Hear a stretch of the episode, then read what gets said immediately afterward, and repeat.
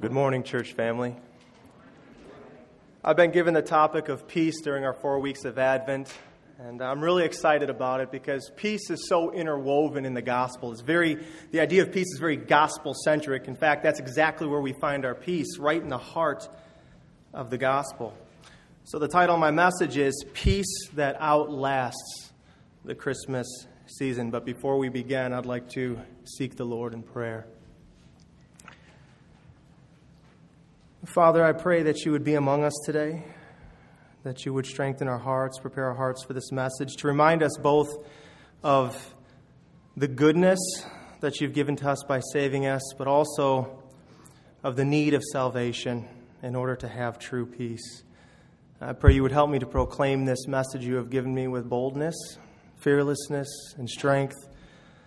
And I pray that I would preach it clearly and concisely, Father be among us in Jesus' name. Amen. You know, I think oftentimes when the Christmas season comes around, our minds are naturally inclined to shift into a different gear. We go from the mundane flow of life to this sense of peace that fills the atmosphere. We have the snow on the ground, we have the lights, we have the shopping that we're doing as we prepare to give and receive, the family, the meals. But as Brian said in his prayer, unfortunately, when the season comes to a close, we're usually left materialized and void of any true sense of peace. So I want to be sure that we have real cause for lasting peace this year. And I think the best way to do that is by reminding ourselves of the real reason we celebrate Christmas. Many would assume that it's all about the birth of Christ, but I believe that that's only the surface of what Christmas is really about. And today we're going to examine a text that will broaden our understanding and allow us to see that the purpose of his birth was ultimately his death. It's interesting that the gifts given to the boy Jesus when the wise men finally made it to him were gold, frankincense, and myrrh. Frankincense and myrrh traditionally are what's used to prepare a body for burial. I think that's seemingly prophetic. Whether that has any significance at all, I don't know. It's interesting, though. I invite you to turn with me to our main text, Isaiah 53, verse 1 through 6. I don't know what that's in in the Pew Bible, what page that is, so I'll give you a minute to get there if you didn't bring your Bible with you this morning.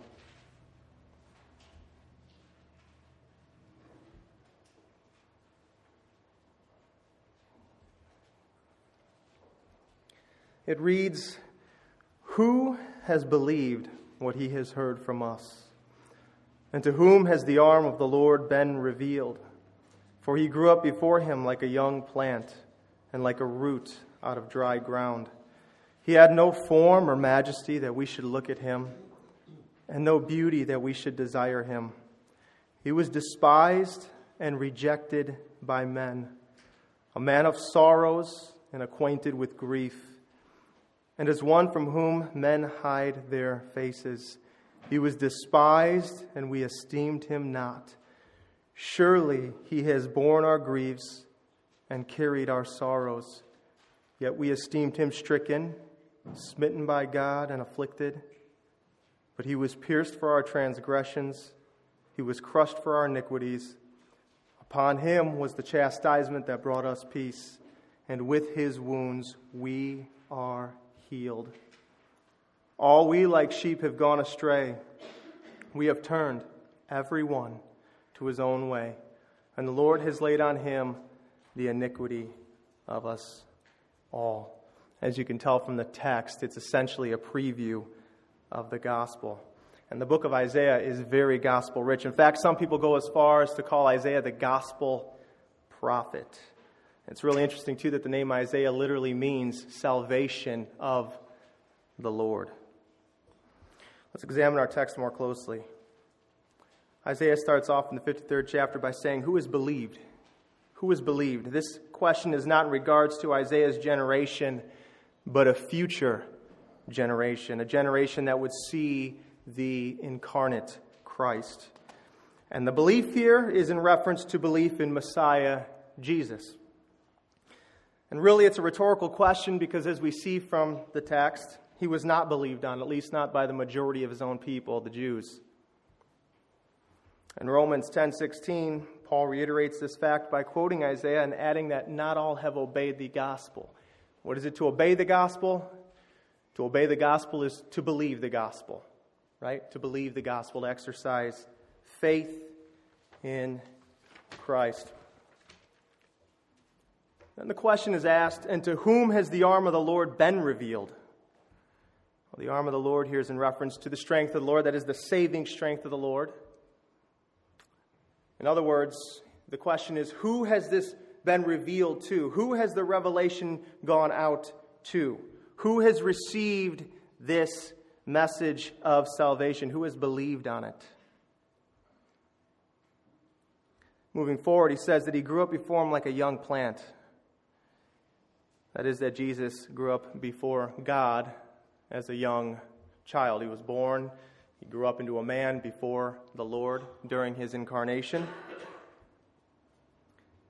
And Isaiah says that he grows up as a root out of dry ground. This root ties into Isaiah 11:1. There shall come forth a shoot from the stump of Jesse, and a branch from his roots shall bear fruit.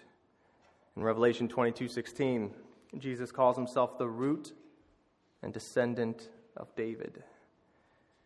And this has to do with the fulfillment of a promise mentioned in 1 Kings 9:5 that David's throne will be established forever over Israel. The dry ground refers to both the place and time of Jesus' birth. Jesus was born in Bethlehem, Judea, the city of David. And at the time of his arrival, it was a place under the control of Roman oppressors. The Jews had gone through a 400 year spiritual drought. The religious leaders were all but righteous, adding to the law traditions and commandments, heaping up things on people that they were not able to carry, burdens that were far too heavy. As we see through the Gospels, the temple was used as a marketplace, right? Sin, along with lawlessness, was running rampant.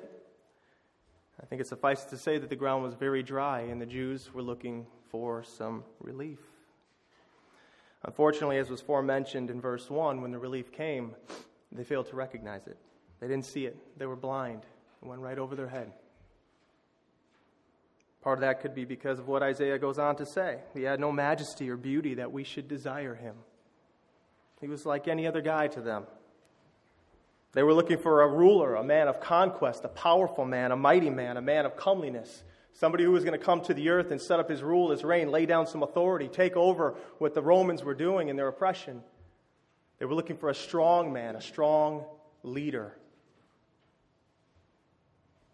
But instead, they viewed Jesus as nothing more than some obscure carpenter, perhaps a prophet at best.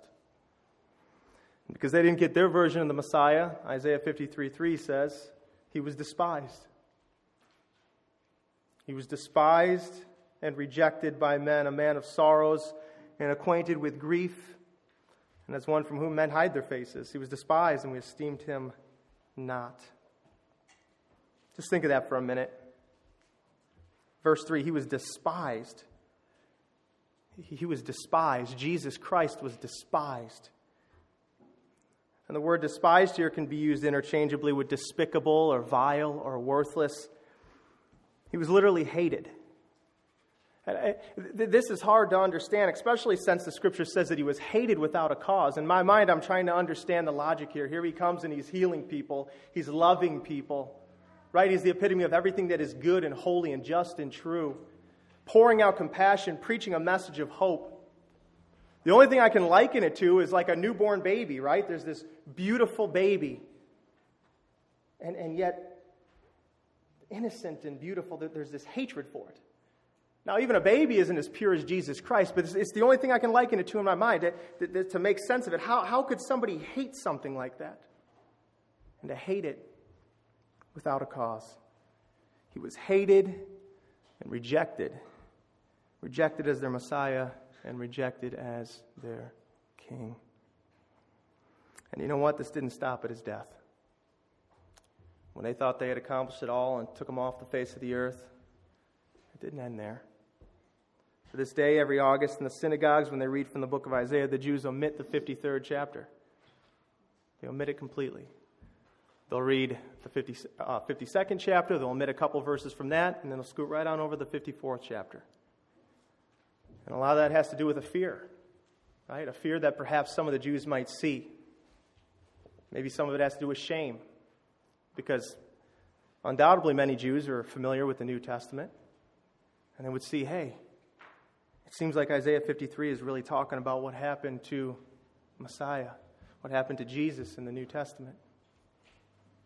So there's this sense of control, a sense of fear. But it also isn't just limited to the Jews. Many Gentiles hate the idea of Jesus Christ. And uh, I had the privilege of talking to a dear sister from our church this past week who was at the YMCA. And uh, she was there, and there were these, uh, from if I understood the story correctly, there were different window panes, and on these different window panes was art of different religions. But it was missing Christianity, so she drew a picture of the nativity scene. And I believe she went home, went back maybe the next day, and all those pictures are there except for which one? The nativity scene. It's funny how there's always this zeroed in, focused attack on Christ, a zeroed in attack on Christianity. Every other religion's left alone, right? It's okay. Let's not bother the Muslims or the Jews. But let's, let's get rid of Christ. Even in evangelism, from my experience, I've, I've shared the gospel with people only to get a blank stare. This blank black stare as if they're staring into my soul, looking demonized. I mean, this, this is the reality of it. I've had people swear at me, try to push me away, all for the name of Jesus Christ. All for the name of Jesus Christ. We see the idea of different monuments being taken down outside of state buildings. You have the Ten Commandments being taken down, certain Christian statues that are honoring soldiers, they want it all taken down. They don't want anything to do with Christ because they say, hey, this Christ guy, we don't, we don't need any of that. We don't need to be told we need to be holy or righteous, totally missing the point. But instead, you think about even Michigan, they're comfortable with putting up satanic statues. And it wrenched my heart this past week to look into my news feed and see that in our own state, in the Capitol building, there's a, state, a satanic statue. A satanic statue with an arm holding up an apple. I don't remember exactly what it says. I think it says, Knowledge, knowledge is the greatest gift, something along those lines. I couldn't believe my eyes. How disgusting is that? But yet, that's the attack on Christ. Let's take Christ out and to go as far as to exalt Satan. But all that just to show it didn't, it didn't stop. It hasn't stopped, and it won't stop. It won't stop. But despite all this, Isaiah says, Surely he has borne our griefs and carried our sorrows. it, it, gives me this picture of when the scripture says, While we were still sinners, Christ died for us right? We were hostile against God. He knew it. He knew everything that would ever happen, and yet he goes to the cross. And this verse is building up to the heart of the passage, which is the substitutionary atonement. That's just a fancy word for the death of Christ. He, he died for our sins, He took our rightful place. The wrath of God was placed on Him. He died for us. And He was esteemed as stricken, smitten, and afflicted by God.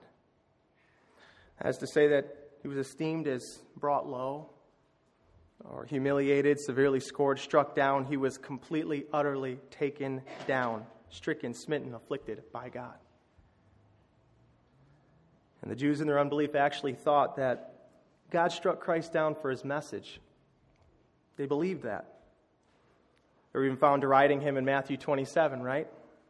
Saying, He trusts in God. Let God deliver him now mocking him. Let's see, let's see if God does something. Let's see if God takes him down, comes to his rescue, if he's really God's. They failed to realize that God didn't strike him down for his message, but to fulfill his message. To fulfill his message. This brings us to our fifth verse here. Looking at verse 5, we're moving into the crucifixion. This is the climax of the 53rd chapter of Isaiah. He was pierced for our transgressions, he was crushed for our iniquities. Now, I don't want to get too far off track, but I do want you to turn back with me to Psalm 22. I'm going to go to Psalm chapter 22. And the reason I want to examine this, just read through it briefly, is because it ties in so much with Isaiah 53. We're going to be looking at the 7th to the 18th verse.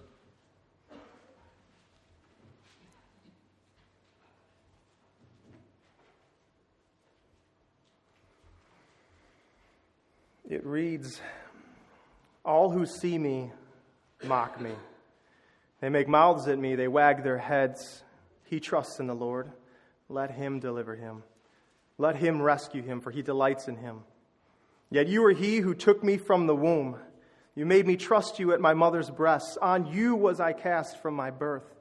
And from my mother's womb you have been my God. Be not far from me, for trouble is near, and there is none to help. Many bulls encompass me, strong bulls of Bashan surround me. They open wide their mouths at me like a ravening and roaring lion. I'm poured out like water. All of my bones are out of joint, and my heart is melted like wax within my breast. My strength is dried up like a potsherd, and my tongue sticks to my jaws. You lay me in the dust of death. For dogs encompass me, a company of evildoers encircles me. They have pierced my hands and feet. I can count all my bones. They stare and gloat over me. They divide my garments among them, and for my clothing they cast lots. This is a vivid picture of the crucifixion of Jesus Christ as mirrored in Matthew chapter 27. We see that the Lord's hands are pierced his feet are pierced, even his side is pierced, five holes in the Savior's body. Between this and the brutal flogging, in which made him unrecognizable as a man, it's no wonder that the psalm says his heart melted like wax. And we know this to be true because even Pilate was surprised at how quick the Lord had died. I mean, just imagine that the severe scourging. We know that he went through horrendous scourging. I don't know how many of you have watched The Passion of the Christ, but I've heard people say that that doesn't even give a real depiction of what Christ actually went through. He was beaten horribly. Horribly. He was in physical and mental anguish, and then he's on the cross having a hard time breathing, pierced. And his heart, it says, melts like wax. And for what? What did he do it all for? He says he did it for our transgressions. What, what does it mean to transgress? It simply means to infringe upon something or go beyond the bounds of something. In this case, it's God's moral law. We have all sinned and fall short of the glory of God. That's a universal truth. Everyone is a sinner. And notice it says that he was also crushed. But at, at what moment was he crushed? Nowhere in the New Testament do we see that Jesus was laid down and a board put over him and people are jumping on it or that he was physically crushed in any way. This is not a physical crushing. He was physically pierced, but no, he was not physically crushed. Because the scripture says, right, that no bone in his body was broken. But remembering what Psalm 22:1 says, we didn't read that. But it says, "My God, my God, why have you forsaken me. This is what Jesus says while he's on the cross Eli, Eli, lima sabachthani. My God, my God, why have you forsaken me? This is the moment that Jesus was crushed. The moment that God the Father had to look away from God the Son. The only moment, the only time in eternity past or future. And this is what Jesus was truly dreading in Luke 22 when he was in the Garden of Gethsemane praying for the cup to pass him. I've heard some people say, well, he was, he was afraid of death. He was afraid to die. I, I don't think so. I don't think he was afraid to die. I mean, don't get me wrong, crucifixion, that, that's a horrible way to die, but even the thieves on the cross next to Jesus are they're not in complete agony. They're able to deride him, they're able to mock him. I, I don't think that it was the crucifixion necessarily he was afraid of, not even the scourging. But the, but the moment that the full weight of sin and the whole wrath of God would be poured upon him. He would have to absorb all of it. And on top of that, he would have to say, My God, my God, why have you forsaken me? He says that because that's exactly what he's experiencing at that moment. And we see him in the garden praying to the point of sweating great drops of blood. That, that, that's fervent prayer. Bible says he was in agony. And the sweating of blood shows the unfathomable intensity of that agony. In the medical field, the sweating of blood is called hematohidrosis. And it's an extremely rare thing that can happen under times of horrendous bodily distress. There's been some debate as to whether or not this is what Jesus was really experiencing. Either way, the picture's clear. He was in extreme agony. And he did pray fervently, but his portion was on the cross. And while on the cross during this time, uh, the Bible records a great darkness over the entire land, a darkness that can undoubtedly be felt, even to the soul. Some secular writers have even gone as far as to say it was some type of supernatural darkness that couldn't really be explained. Some people try to say, well, it was an eclipse. No one knows. It was the darkest hour of Jesus' life, though. He was crushed. And it pleased the Father to do it, the scripture says. Just think of that for a minute. It pleased the Father to crush Christ for you. The chastisement that brought us peace was upon him. The full wrath of God was poured out on him. And it is because of this truth that peace was brought to us who believe. If we forget the reason that he came into the world was to die, we miss the whole big picture just like his disciples did, right? What about Peter? Peter hears that the Lord has to go and suffer, he's going to have to die. He takes him aside and rebukes him and says, No, Lord, it can't be so. And then Jesus turns around and rebukes him and says, Get behind me, Satan, for you do not have the things of God in mind, but the things of man.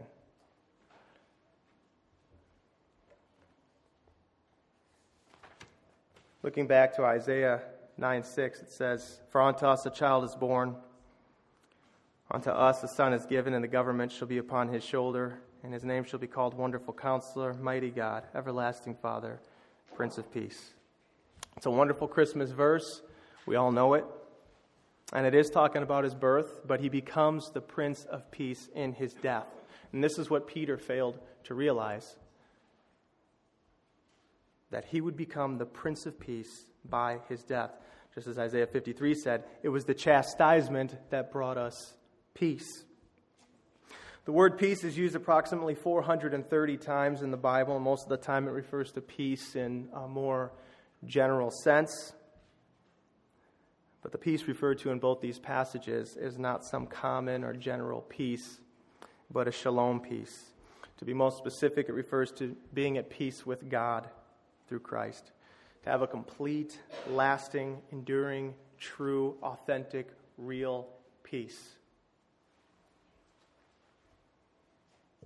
I think it's amazing how peace is interwoven all throughout Scripture and that Jesus is at the very head of it all.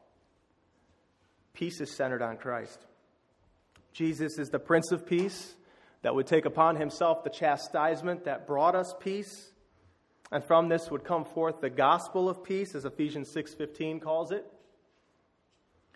It's a wonderful thing that Jesus Christ died for us. Colossians 1:20 says that it was by the blood of the cross that Jesus made peace. By the blood of his cross, that's how peace came. But a question may arise then, what does this mean to me? Is this all to be merited? Do I got to be a good person to enjoy this? Does this only go out to those who are seemingly good? If that were so, Isaiah would be at odds with himself because in uh, the sixth verse, he says, We like sheep have all gone astray. We have turned every one to his own way. And then again in Isaiah 64 6, he says, All have become like one who is unclean. And all our righteous deeds are like filthy garments. Think of that for a minute. Every righteous deed is like a filthy garment. Now, this is in reference to righteous deeds outside of Christ. But the point is here that no one's good. No one's good. Paul says in Romans 3 10 through 12, while quoting the psalmist, None is righteous, no, not one. No one understands. No one seeks for God. All have turned aside. Together they have become worthless. No one does good, not even one. There's not one person here today, nor has there ever been a mortal man to have ever existed who was able to merit God's salvation, blessing, or favor in any way. Again, the scripture says, For all have sinned and fall short of the glory of God and are justified by his grace as a gift through the redemption that is in Christ Jesus. Isaiah says we're like sheep. I think it's funny. Sheep are, sheep are stupid generally and prone to wander. Now, this is an image that is meant to keep us humble and remind us of who we really are as people. We're vulnerable, we're weak, we're wretched, we're helpless, we're in dire need of a shepherd all of our days. Finally, Isaiah says that the Lord has laid on him the iniquity of us all. Who's that? Who's the all? Is it everybody? everybody who will believe.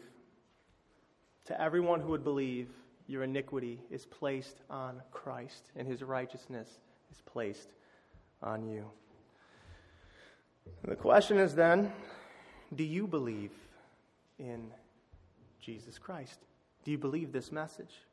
And I know many here do, and for us who do, it's a wonderful reminder, beautiful reminder of the marvelous work that God has done through Christ Jesus on our behalf.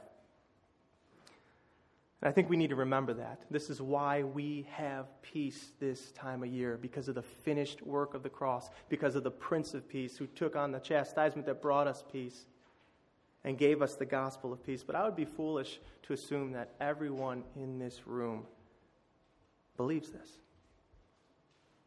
And if you don't, you have no real cause for peace this Christmas season, or at all for that matter. And once the season is over, as Brother Brian said, and the hype of materialism is gone, you'll be left empty and without any peace. You certainly won't have a peace that outlasts the Christmas season. But the gospel is simple, right? God sent his Son to the earth. Jesus is very God and very man. He lived a perfect, sinless life, was betrayed, went to the cross, was crucified, he died, was buried, and rose on the third day. And the gospel message is if you believe this and turn from your sin, you will, you will be saved. But there's only one way. One way. Acts 4:12 says, "For there is no other name under heaven given among men by which we must be saved." The reformers would put it like this: You are saved by grace alone, through faith alone, in Christ alone. Where is your hope today? Because if your hope is in yourself or in your own righteousness, you remain under the wrath of God. All these things we read was upon Jesus will be upon you, but more. If you are not in Christ. So I would beg you, for those of you here who could say in your heart, I don't know Christ. I don't have a relationship with Christ. I, I've never known him. I would beg you to believe this gospel. And Isaiah 53, although it's a beautiful picture, is only the starting point, it's only the beginning. There's so much more to know. But it is a simple message believe, repent, and you will be saved. Even thinking about John 6, when the people would come and ask, What is it to do the works of God? What must we be doing to be doing the works of God? Jesus says, Believe in him whom he sent. This is to do the work of God.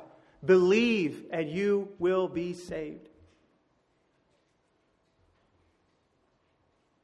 Let us pray. Father, we do pray for souls. Not just here in this room, of course, here in this room, but not just here, but all over, all over the world, as we think about Christ this Christmas season and those who are totally void of peace they have no cause of peace Some of them don't even know it, God. But would you quicken their hearts? Would you quicken the hearts of anyone in this room who maybe doesn't truly believe or know you that they might be serious about you? Or quicken the hearts of those in the world, Lord, all abroad who don't know you, to draw them in by your grace, your love, your mercy. Lord, we pray for souls. We pray that in this seemingly wicked, wretched generation, that there would be a light that would dawn, that we might just see some form of awakening, that people would be saved, affected towards you. God, move your sovereign hand, we pray. Save to the uttermost, Father. And we pray for peace. We pray that we who do believe would be reminded that we don't have to be in fear. And that we don't have to lose, lose peace when the Christmas season is over. But we have a lasting, enduring, eternal peace in Christ through you, Father, your gift you've given to us. And finally, Lord, I pray that we would have a Christ centered Christmas that we wouldn't be a, a, materialistic people, a people so wooed by the, the things put before us, but we would be steadfast and immovable, abounding in every good work according to your word. Be with us this Christmas season. Strengthen our hearts. It's in Jesus' precious name we pray.